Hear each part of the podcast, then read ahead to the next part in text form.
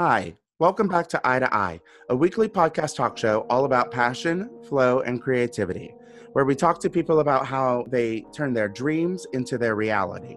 I'm your host, Aaron Holman, and my guest today is Denny Patterson.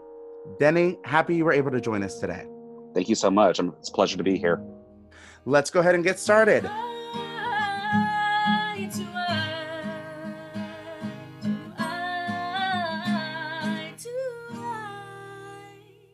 Welcome to the podcast, Denny. We are popping your podcast cherry. Is that what I'm hearing? That is right. This is my first time on a podcast, and I'm super excited for it. Well, I am thrilled that you're here. I know you because uh, you are a celebrity interviewer and contributor to Outfront magazine, as mm-hmm. well as you are a digitalization specialist for Ancestry. Yes. Please tell us what are your preferred pronouns and tell the listeners a little bit about yourself. So, um, I identify as a gay male, so I go by he, him. Perfect. Um, so yeah, about me. Yes, I work for Outfront Magazine, which is Colorado's premier LGBTQ publication.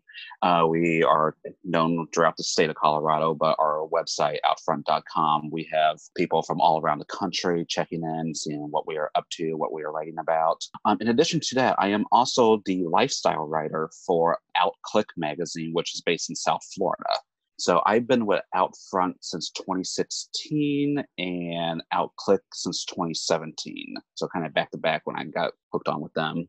Mm-hmm. But as for Ancestry, I have been with the company since 2014 and I'm a digitalization specialist. So, what I do with them, um, my project is I scan and digitize historical documents. So, we have been working wow. on World War, II, World War II draft cards, tombstone applications.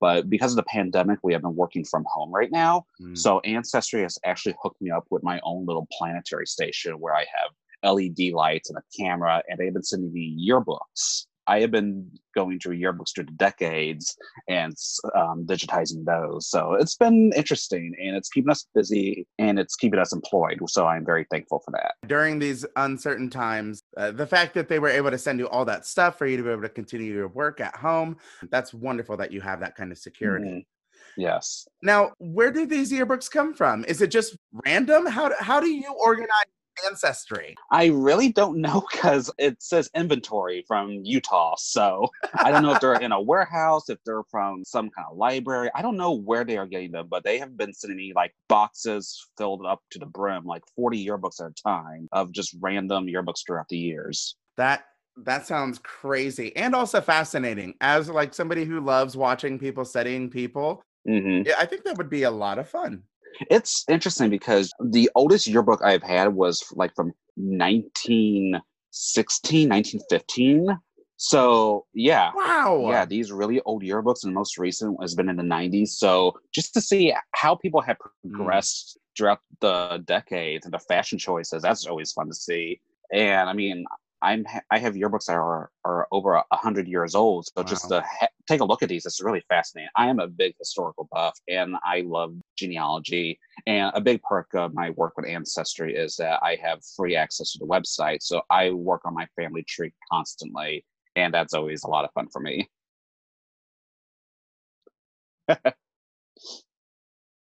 hmm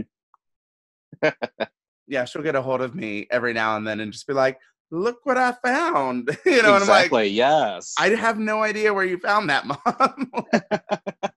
yes, it's so much fun just seeing like who I'm related to, like fifth, sixth cousins, these people who are so obscure to my life, like just being able to be like, oh, I have a connection to, to this person in some way. And I've also found out I am related to a couple of celebrities. Hopefully, those are accurate because there is a, a chance that the information on Ancestry is inaccurate because you have a lot of people, a lot of outside sources working on them. So you really have to really dive deeper into um, the work there. I kind of just depend on what other people are doing and i just kind of put them into my tree and just kind of see like the little connections here and there so again some stuff may be inaccurate but hopefully fingers crossed it is correct this takes us into a really good spot. Um, one of the main topics about our show here is passion. Well, you're passionate about history, you're passionate about writing. Now, mm-hmm. I'm curious, which one of these things came first? Uh, writing. So, believe it or not, I never intended to be a journalism when I was in high a journalist when I was in high school. I originally wanted to pursue theater and acting. Me too. Uh, that was yeah, that was a big passion of mine because I am involved with community community theater plays and all that, and I was very big in choir, did high school plays, but I needed to fill my English credit my junior year junior year in high school, and it was a journalism class was an option. So I was like, okay, let's go ahead and try this, see mm-hmm. what I mm-hmm. could do. I instantly fell in love with it, just the storytelling and being able to report on facts. And my teacher said I had a really big knack for it and asked me if I would join the high school newspaper the next semester, which I did. And then, and then senior year, I became editor in chief of the newspaper. So I'm like, okay, this is an option. I could I could go ahead and work with this once I got into college, again, not sure what I really wanted to do. Think I'm doing theater and acting. I went to community college for, my first two years, and they had a journalism scholarship. So I'm like, okay, let's go ahead and apply for it. And I got it. Wow. Once I started working with that, um, I learned so much more of the journalism world. And I was like, okay, I'm really enjoying this so when I finally it was time to transfer to Millikin University in Decatur, Illinois, I had to ask myself, do I want to still pursue theater like I originally planned, or do I want to go ahead and do English writing? I ultimately decided to do English as my major and theater as a minor because I was thinking, well, hey, maybe I could do like theater reviews, movie reviews, something like that. Just put the best of both worlds put those together. So once I started doing journalism in at Millikin, it was a whole new ball game for me. In what way? So I was learning stuff I didn't learn in community college or in high school. Uh, my advisor kind of he challenged me because I wanted to do a lot of just editorial stuff like. Mm. columns and entertainment all that but he challenged me to go ahead and do hard news because he was really pushing me to try hard news. Like, let's do news and features. Let's see how I could do that because there are different sections of journalism that people are mm-hmm. in. Like, you have news, features, entertainment, sports, lifestyle, all that. So it's each section is very unique in its own way. And kind of probably requires its own skill set. Yes, yes, exactly. Because I still get a little shy when I talk with people and when you're doing news you have to get multiple sources. So i'm like eh, i don't really want to talk to all these people. But i found out that i enjoyed it. Mm. so i was like okay let's keep going. Let's keep doing this. And so i kept taking the news route. I was only at millikin for um, two and a half years. By the time i graduated i had professors and staff coming up to me saying that they were finding learning things out from me from my writing before like people administration was even knowing things. And that was a big compliment to me because That's like huge. oh wow i'm actually making a difference because by the time my millikin career ended we were in like um, presidential changes um, administration changes budget cuts. Um, there was a lot of stuff happening with student life. And i had my own column called Brutally Honest, which that was, that was my baby. It was I just touched on specific topics uh, that was happening throughout uh, student life. So, and my advisor, um, he was he stood by my side the entire time, and I will forever be grateful to him because he saw something in me, and he really wanted me to pursue this. And the one thing he told me that he wanted me to do before I left Millikin was to write at least one sports story because sports is not my forte whatsoever. like, I mean, I can barely even throw a football, a baseball, anything. Like, how how the hell am I going to write something about sports related? Mm-hmm. So I did. I did a story about how the basketball team was doing some community service within the Decatur community. Uh, they were volunteering. Very nice. And that story was actually uh, submitted to the PA Illinois College Press Association conference. Anyway, it was it was a big conference for Illinois colleges, mm-hmm. and um, I won first place for best sports story. And that's not even what you wanted to write about. Nope, nope. The thing is, I didn't attend that conference because I was already graduated because I graduated in December. So the conference was in February. So I had my friends text me, "Oh my God, you won! You won for the store!" And like, wait a minute, like, what? Excuse me, what?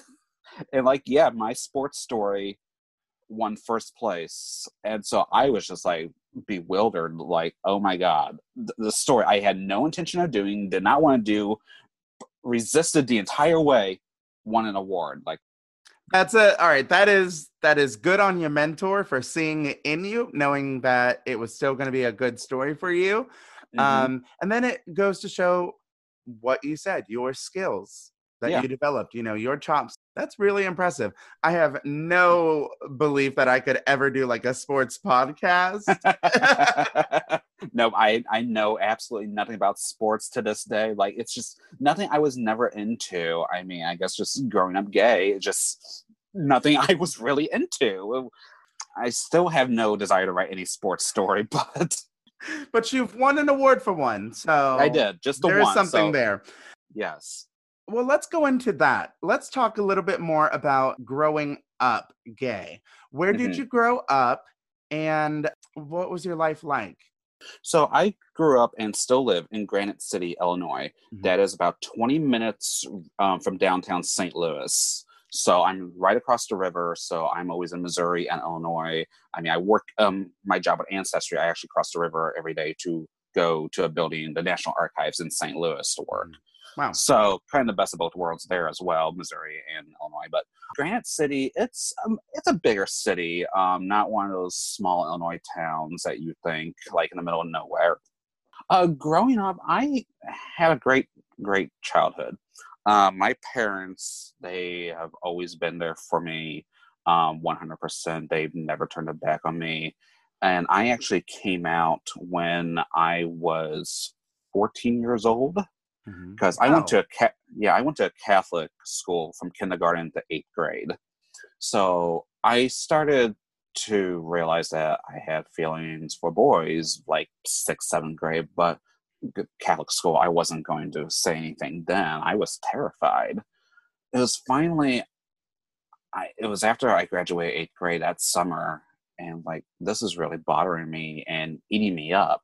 Mm-hmm. And so I talked to my two best girlfriends, and I said, I think I may be bi. I, I went the bi route at first. I did too. I still wasn't sure so I talked to my girlfriends, and they're like, I think you should, they think I should tell my parents. So I went to my mom and I said, Hey, I need to talk with you. And she's like, Okay, what is it? And I said, I think I like boys. And her response was, Oh, I know. So ah! she she knew from she told me when I was born, when I was just like two, three years old, she knew there was something special about me, that I was different. Mm-hmm. And like other family members have told me as well, like they knew when I was like a toddler that I was going to be gay.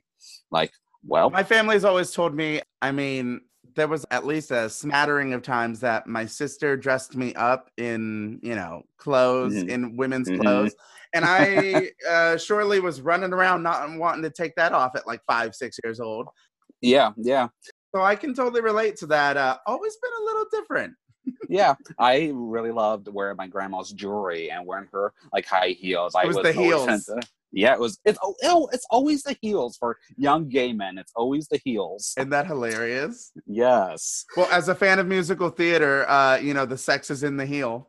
Mm, yeah, definitely, totally agree so yeah, I told my mom. She's like, "Oh, I know," and so we talked about it, and she said that she she'll love me and support me no matter what. So she has always 100% been by my side.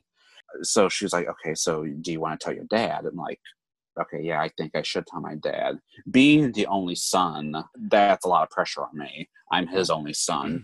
Yeah. So I told him and of course, he had a little bit too much to drink that night, so he wasn't really 100% there.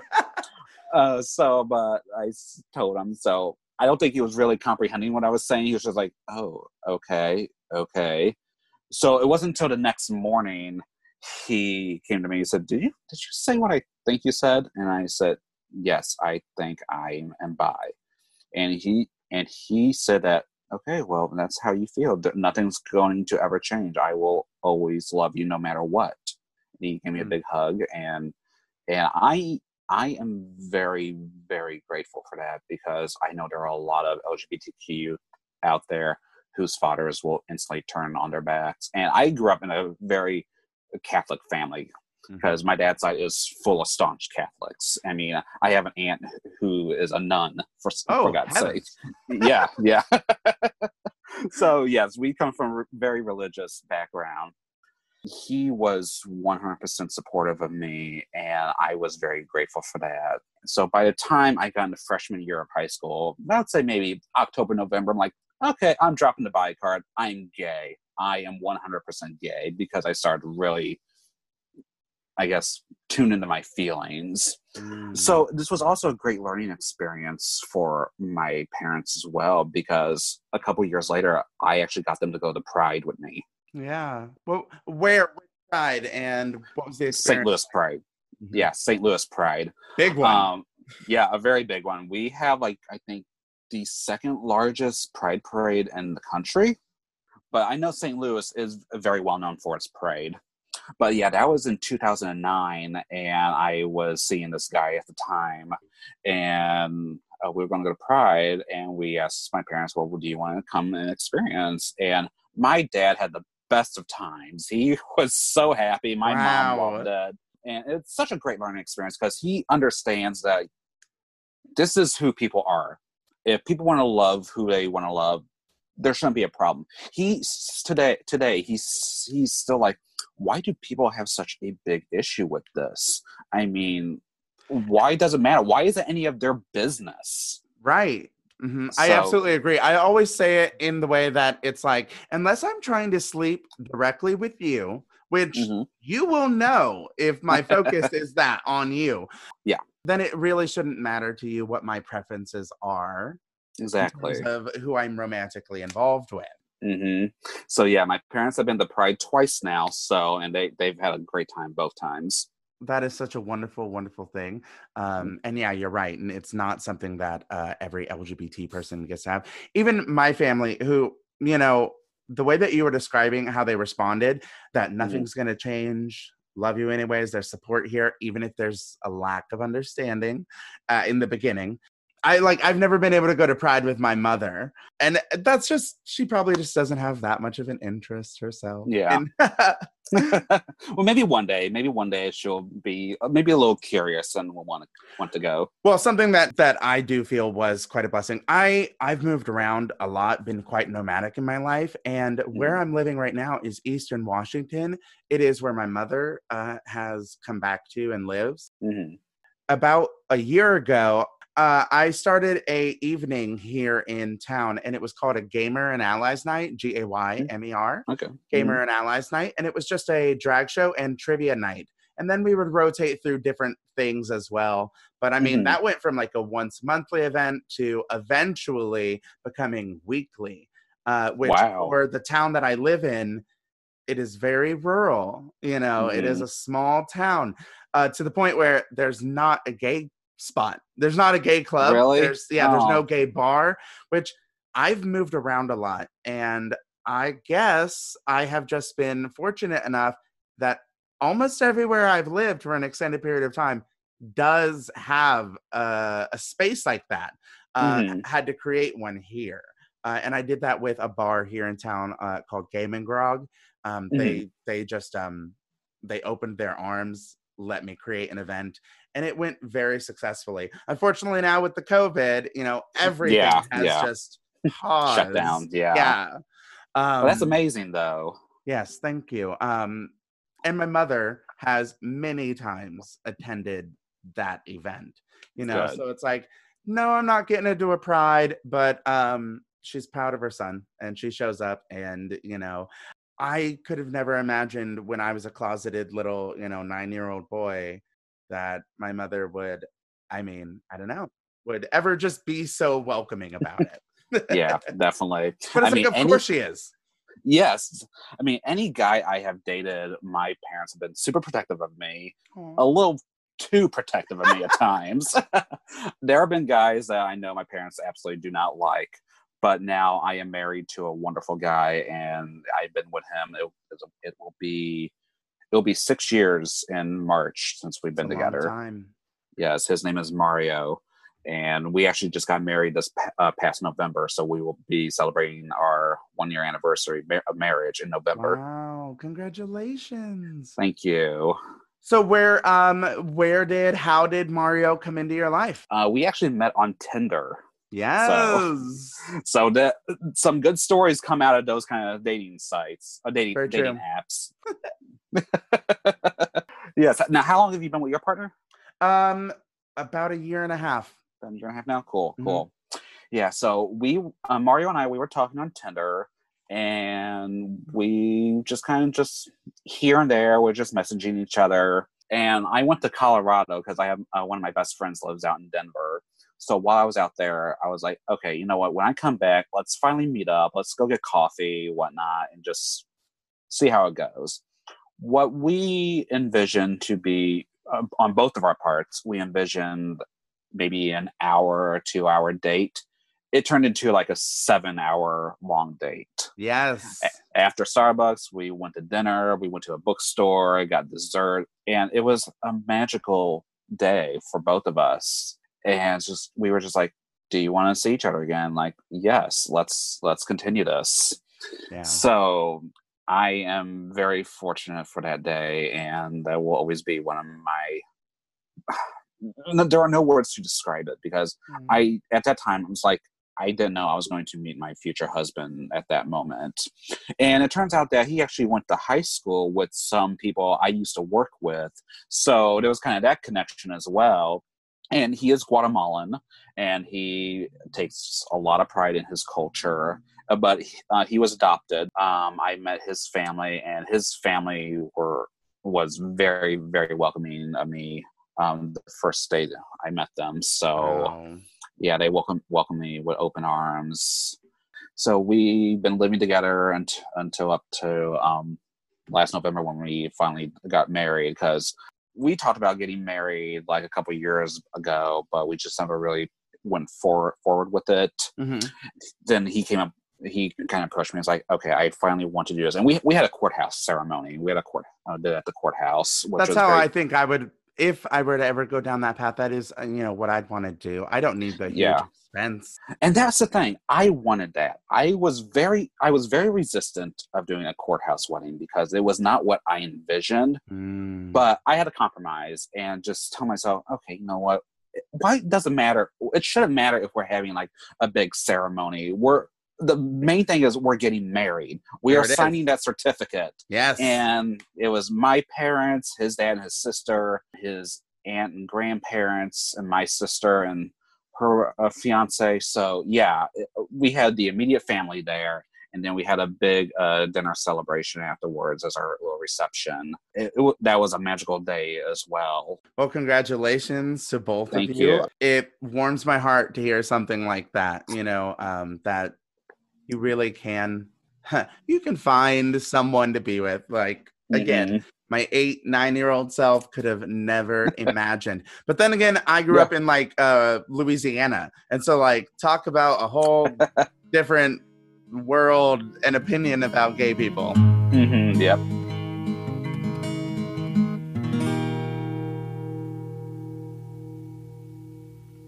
Going back to uh, your passion for um, theater, that was something you'd mentioned about growing Yes. up. Mhm. And that is something that I did as well. I think that it's just a wonderful place for, well, it's not just gay people, but like it's a wonderful place for gay people to be able to be free to explore. express themselves Yeah, express themselves because you're acting, right? yes And so it's like, whatever. I think it's a natural draw. Mhm. When was the first time you did theater?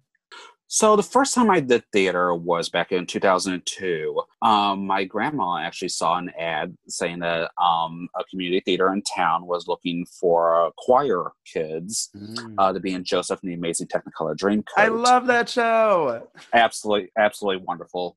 So um, I went ahead and auditioned for that, and that's where um, I met the director, who is still one of my very good friends these days, and we've done other shows together now. But it was just so much fun. Like, and at that time, um, I was actually playing volleyball for my Catholic school. Well, uh, the same director, he was uh, directing Hello Dolly for the winter. So he Love that piece. Yeah, so he asked me if I wanted to do uh, get a role in that. So I had to pretty much choose between theater and volleyball. And like, okay, sports, goodbye, going for theater. Yes, ma'am. Yeah, so uh, went ahead and, ahead and did that, and then that's how my mom got involved in shows uh, as well because um, the director kind of pulled her in and gave her a small part because she was in Hello Dolly years ago when she was in high school. Oh, So this kind of came became like a bonding thing for my mom and I. We uh, we have done a lot of shows together with our community theater. Aw, I love that. Yeah, yeah. So it's been a good time. So after Hello Dolly, I've been in shows like um, Annie. I was I was in that a couple times. Um, How I've many been in- times? Is that the show you've done the most? yes, three times. I've been in Annie three times. That's a lot. yes, uh, twice for the same community theater, and then um, freshman year of high school. I think the only show that I've ever repeated, and it's interesting because uh, the first time I did it was my freshman year of high school. Mhm. Um, Jekyll and Hyde. I've been in Jekyll and Hyde. I've been in that show too. Yeah. I've been in that show. Oh, I'm a big fan of that one. I know you are too, but we're going to get to some of that later. Uh, I was doing a little bit of research and I saw God. that you were in the Laramie Project. I yes. would love to hear about the experience because that's a show I I've not even been able to see performed. Like it's so sporadically done. Yeah. So, out of every theater experience I have had, I will hold that one the closest to my heart. And it, words cannot cannot describe the experience. For our listeners, uh, go ahead and give a little bit of a description about what the Laramie Project is, because for those who don't know, it's a very important piece. Yeah, so the Laramie Project, it is based on a couple of journalists, and this is a true story.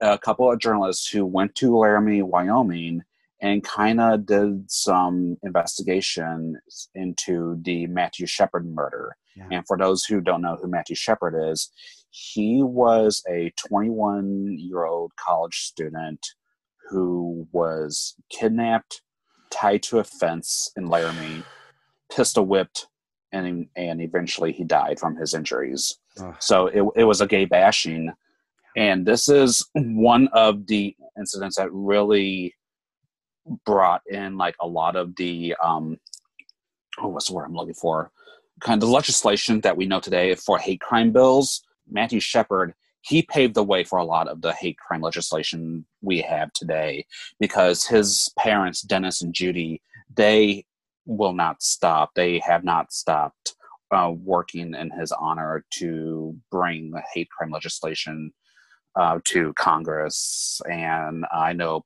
President Bill Clinton, he was involved with this. And yeah, it, it's a horrific story because is. this is this is one of the murders that made like national, Yeah. international news. Yeah. So yeah, I remember it when it happened, and you know, I was a child. Mhm. you know, uh, it was just so violent. That's what it was. You know, it was just so violent. hmm Yeah, because these journalists who are were involved with the Laramie Project, um, they went to the trials of the murderers, um, Aaron McKinney and um, I mean, one. They aren't So- people worth remembering. That's true. know? Yeah, Uh, they are not the ones that we need to be remembering. But Yeah. all yes. But yeah, they went to the trials of the murderers, and they were trying to just like bring this story to life, and it, it's just a remarkable show. And yeah, like I said, words cannot describe the experience I was it, it was to be involved with that play. The director of Joseph, him and I did that show together. He's the one who saw the auditions and was like, "Hey, let's go and audition for the show together." I'm like, okay, cool, let's do it. And I didn't think that I was going to get a part. And nope, they cast me. They cast me and my friends. So I'm like, okay, cool, let's do this. I think the best part of being involved with the Laramie Project is that the Matthew Shepard Foundation is based in Denver. Yeah. So I was like, okay, I'm doing a show right now. This and we did a show on the 20th anniversary of Matthew's death. Wow. Yeah, we did it in October 2018, and that was 20 years later. Uh, so I was like, I wonder if by chance I could do a story with the Matthew Shepard Foundation, and I did.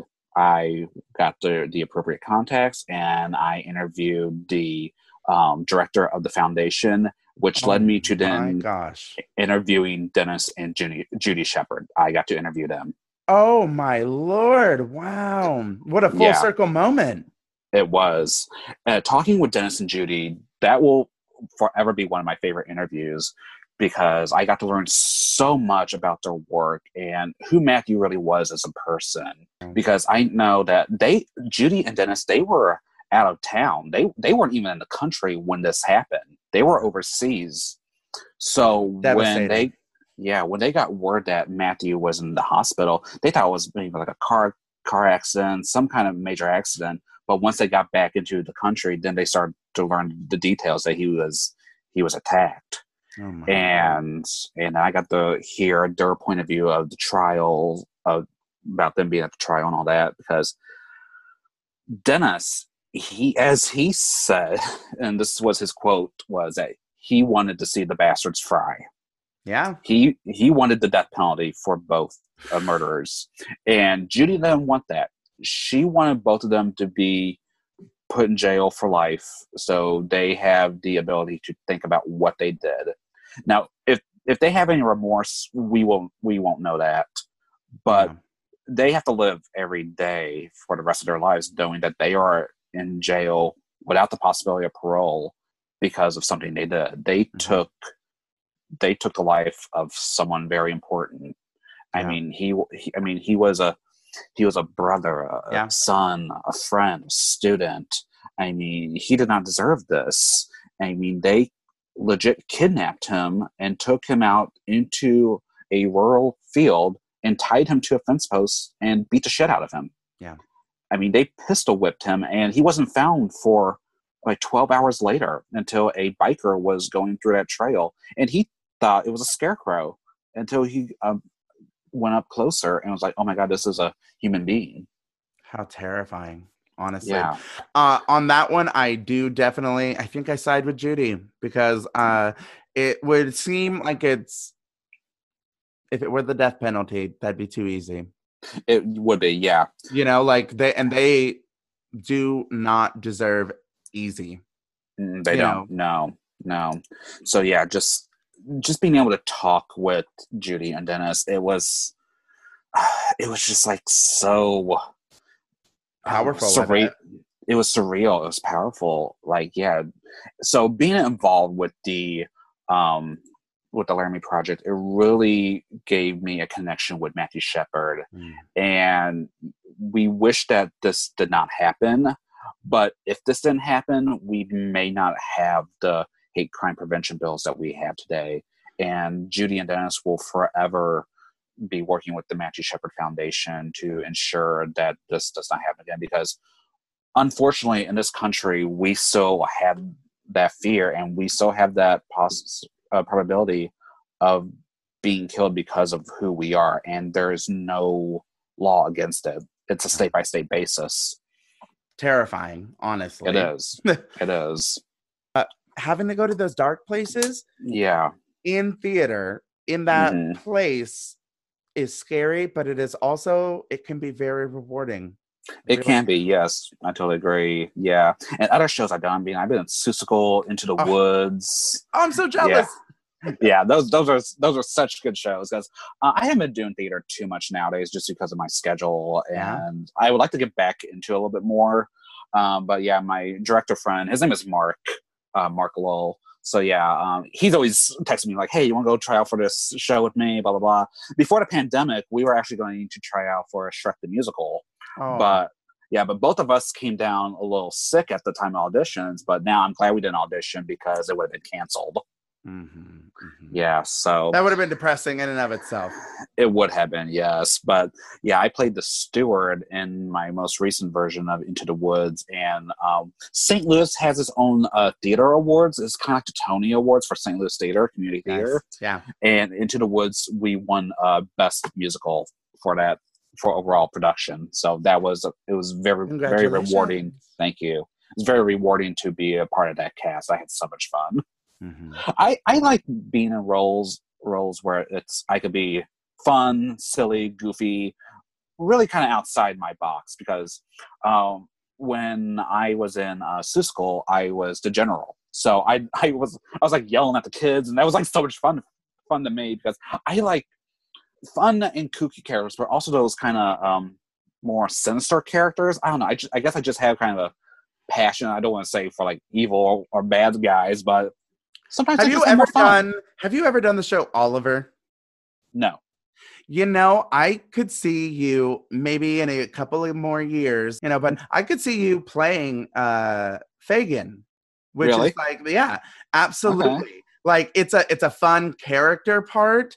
Um Yeah. he he's a little over the top, eccentric, you know, old Mhm. man thief, but he does have that sinister edge. You know, he he beats Nancy and all this Yeah. together, uh very controlling. But like I bet I could see you do it. Thank you. Mhm. I have, to, I have to see if that show is like playing anywhere. I would love to audition for that. I mean, yeah, the bad guys just have more fun at times. they Yeah. really do. and they don't have to they don't have to do all the chorus numbers Exactly. I love doing roles where I do not have to be in the chorus numbers. Mhm. uh, another show that i've done twice um i did it in my senior year of high school and i played uh, it was beauty and the beast and um Been in that My- show. i love that one um it's just so magical and it translates very well to the stage It does. Yes. you know it doesn't lose anything hmm in my senior year of high school, I played Gaston, which I- don't know, like it's it, it's not very believable, you know. Like we we got me some padding, we got me like a big Elvis updo wig, you know. It was over the top. I remember drawing on hair, you know, like it was just um, it was a lot of fun though. Um, hmm yeah, and playing that villain, it is it is a blast and a half. hmm Yes. One a role I would love to play. I would love to be Mama in Hairspray. Edna Oh, Turnblad. You would kill it.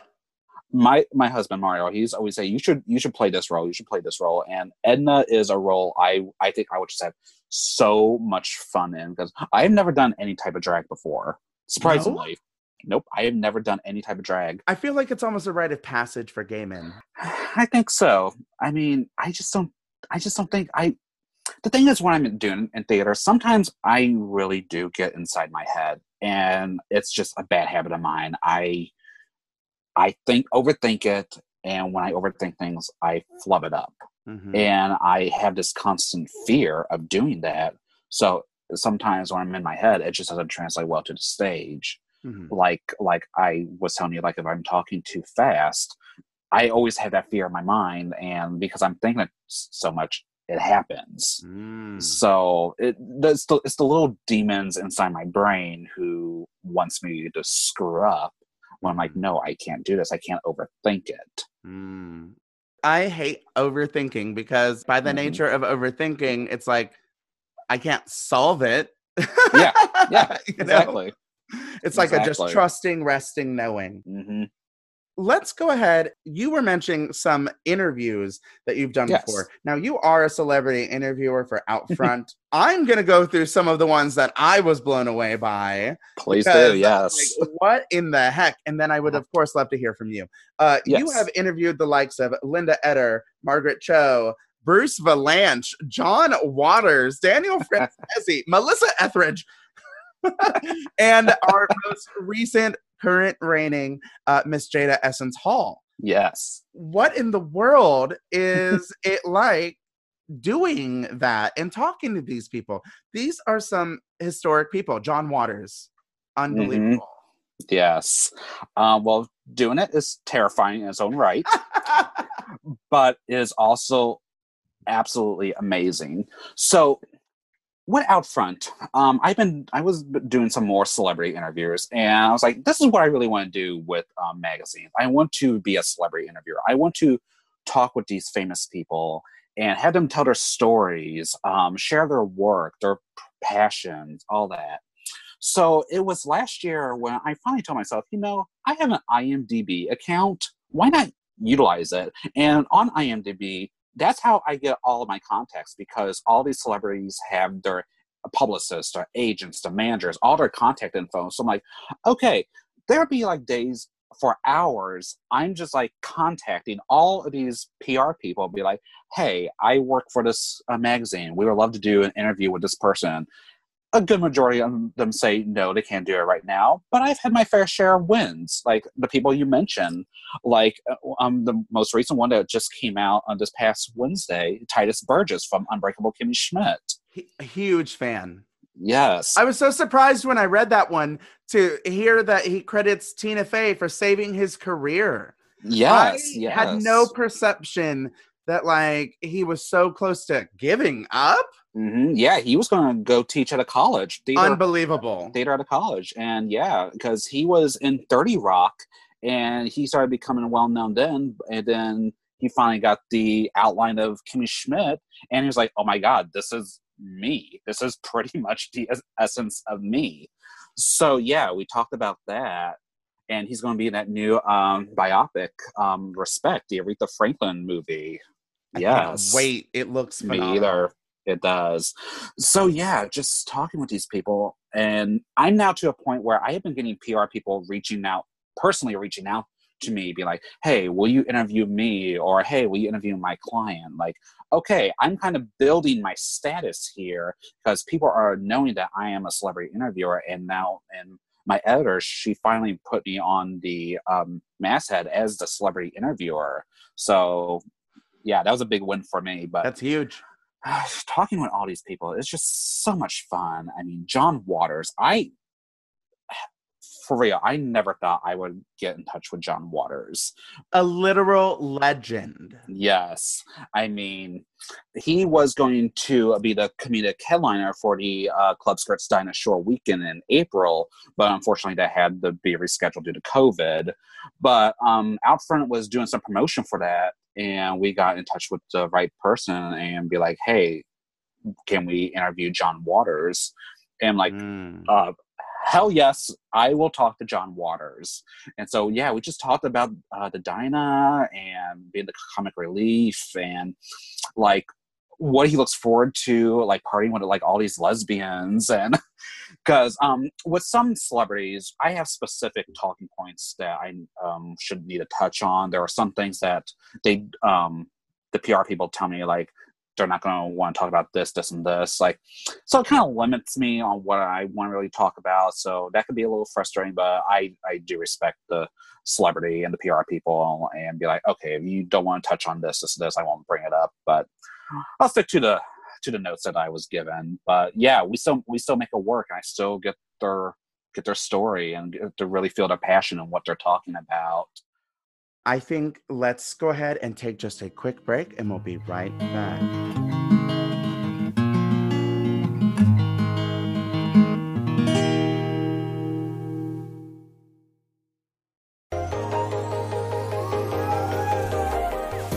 Welcome to All Gay Long.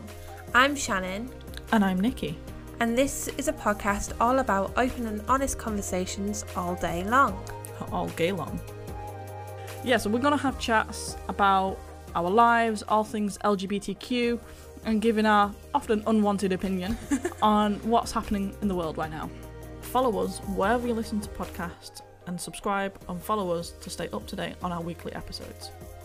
We are all gay long and we really hope you join us on this journey and we will see you all soon. Bye. Bye.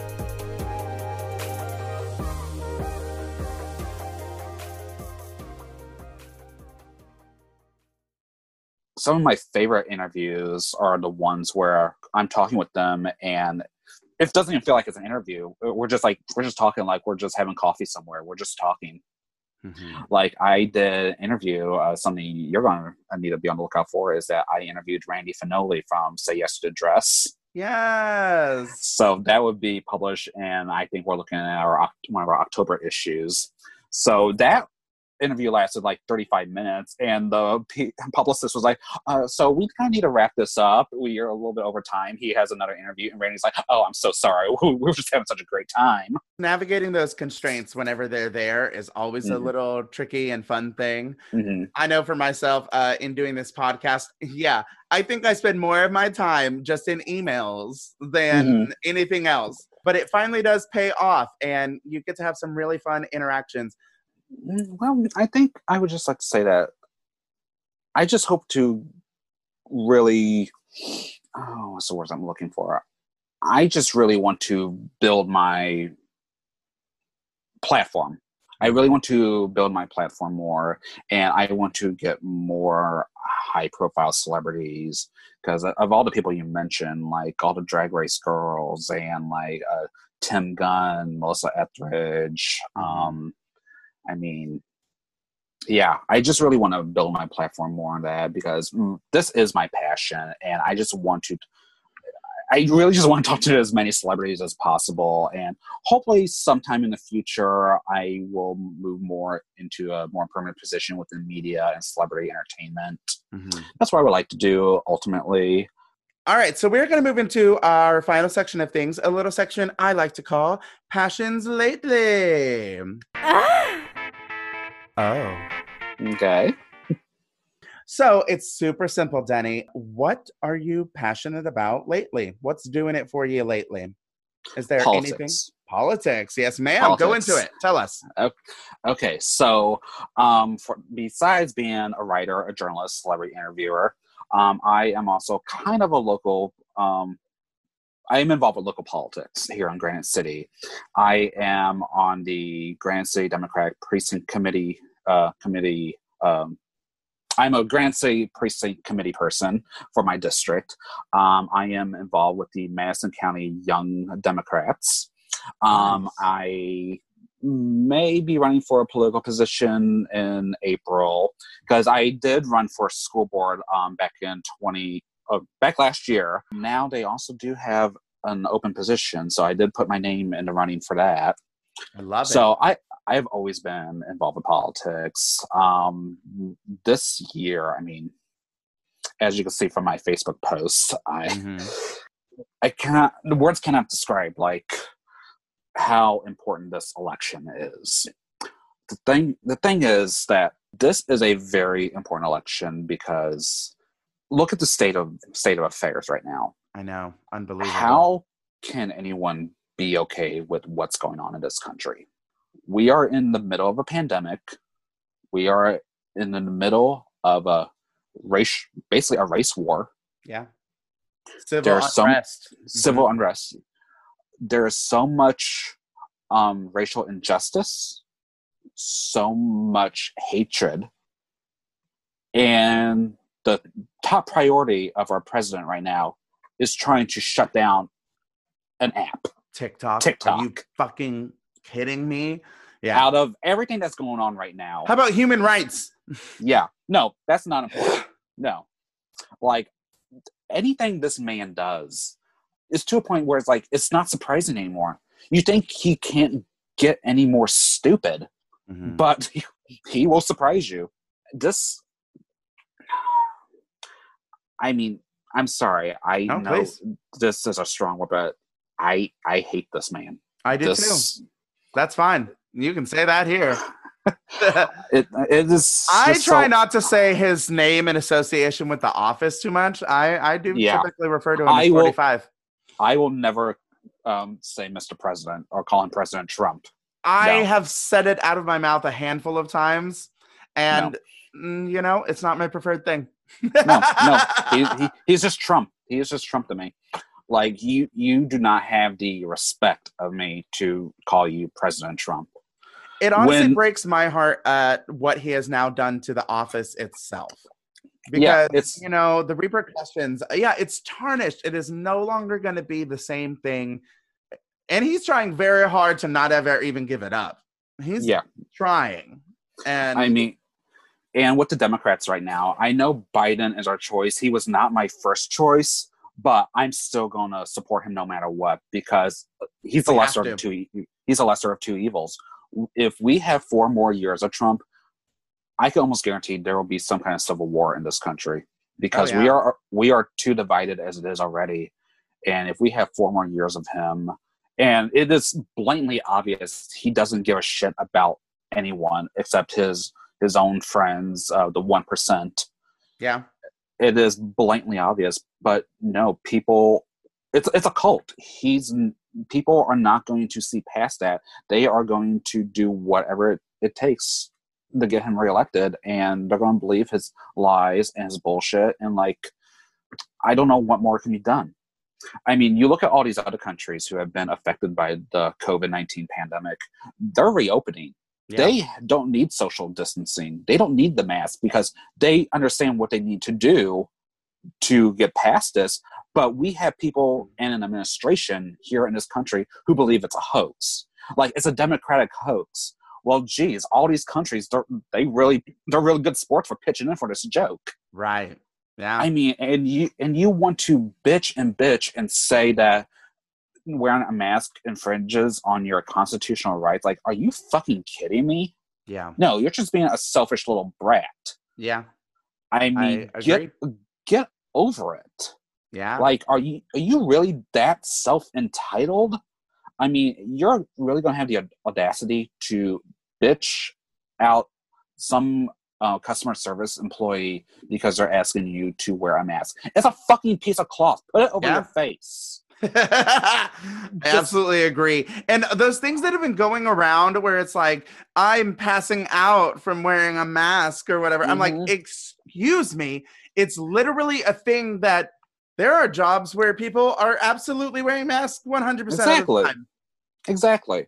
So no, you are just being a whiny ass baby who thinks who like ugh, it's just so aggravating to Mhm. think that we have people in this country.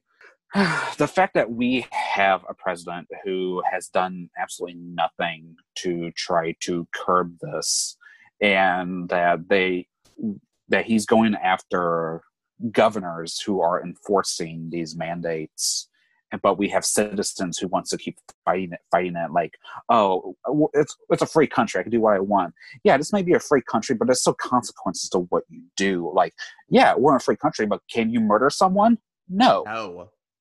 so it's really yeah we this is a free country but there are still laws to abide by even though these mask mandates are not laws Mhm. you should still follow them you Yeah. should still still just Like I said, where I live, it is still modified phase one. And, Yeah. you know, I went to the store yesterday and I mean, at least four or five people, and I'm talking, I'm talking the corner store, and Mhm. at Yeah. least four or five people in there not wearing masks, including both of the workers. And I'm like, Mhm. so what's the point? yeah what's the point The point. And what sucks is that because I'm in be I'm like in the river, like we have Illinois here, Missouri here. Illinois governor uh, Governor Pritzker wants to like close everything down again. He wants he has he has really led led the charge of making sure uh, that we are that we are safe. And a lot of people are resisting him, and a lot of people do not like him for this. But he is doing so much to try to ensure that we curb this. And people keep saying, "Oh, it's just Chicago. It's all about Chicago." Like, no, it's not Chicago because you have St. Louis. Yeah, people from Illinois going into St. Louis, which is in Missouri, and Missouri's governor, Governor Parsons, is a fucking dumbass Mm. and wants to reopen everything. And he even said, like, yeah, your kids are going to get COVID, but they're just going to go home and get over it. Like, like, the Yeah. the hubris of that is just yeah. hmm So you have Illinois people going into St. Louis, uh, which is like a lot of people are infected, and they're coming back in Illinois. So yeah, Southern Illinois is starting to get worse again. There's starting to be, Oh, get um a, a spike in cases. that's so, So, yeah, so it's So our call to action about this, ladies and gentlemen, is make sure you need to confirm your voter registration status ASAP. Um, It Mhm. is USA.gov. Uh, the ballots are happening. I know I just sent my ballot in just a couple days ago. Uh, You have to do this this year and every year that you have the opportunity to. Um, it is it is a human rights issue at this point. It is. And also take a look at your local elections Mm-hmm. because we're not just gonna it's not just the uh, national uh, government, it is your local government. Yeah. Your local government is what's gonna be the bigger it's gonna make an, bigger impact. So, with my uh, position with the Madison County Young Democrats, we are really trying to help our local politicians get get their liter- literature out, get their word out, get like really show people that these people want to help you. We need to get our current people out of office because they are doing nothing. They can't even tell you why they're in that position. The, uh, and that is unnerving. Yes. All right. Uh, it is a crazy place to leave things off, but we are going to wrap things up. Do you um can you go ahead and let the listeners know uh, your social media if there's anything to promote or how people can follow your work? Yes, so I'm on Facebook at Denny Patterson. Um, usually, my uh, profile picture is with me in these huge ass Prada sunglasses. so that's a, one good way to find out where I'm at.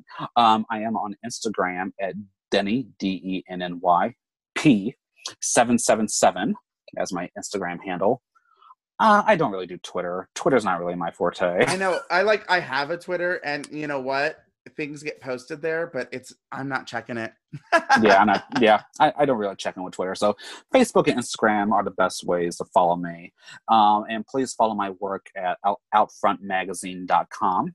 Yes, the interview with Tituss Burgess just came out, and it was uh, it was a wonderful, wonderful read. Thank you. And then we have OutClique, outclique.com and that is the South Florida publication. So yeah, um, I write a lot more for Outfront at this point because um, with OutClique, that's more of local entertainment, and a lot of stuff has been canceled or postponed. So that's really a lot of my forte with them. But yeah, OutfrontMagazine.com. Um, I usually have a couple stories up there every week. So yeah, go and follow my work. I am the official celebrity interviewer on out at Outfront. Killing it. Mm-hmm. um, all right. And we have now our final question for the pod.